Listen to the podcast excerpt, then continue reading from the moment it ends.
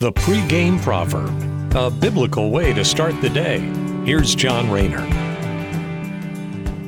Today's proverb is very timely as it calls for self-control and reminds us of the dangers of the person who succumbs to temptation.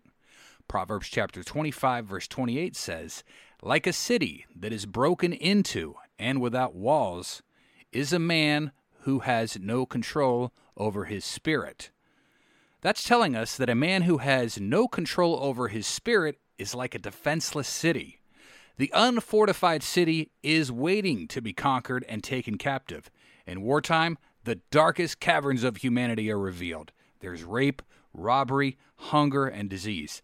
Life does not get much more worse than wartime. Today's Bible verse likens the horrors of war to someone who can't control themselves. And if we look at that through things like excessive drinking, which someone who lacks self-control can fall into, we note that nothing good can come from binge drinking.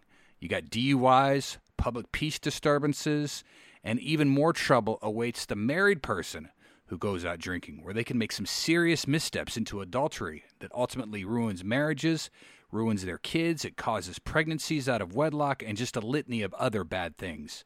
So as the proverb states, the one who has no self-control can bring about as much pain as a city left unprotected. All right, thanks for listening. Have yourself a great day. Take care, and God bless you. The Pre-Game Proverb with John Rayner. Look for it on all podcast platforms and have it delivered to your smartphone. The Pre-Game Proverb, proud partners of The Bar, the Biblical and Reformed Podcast Network.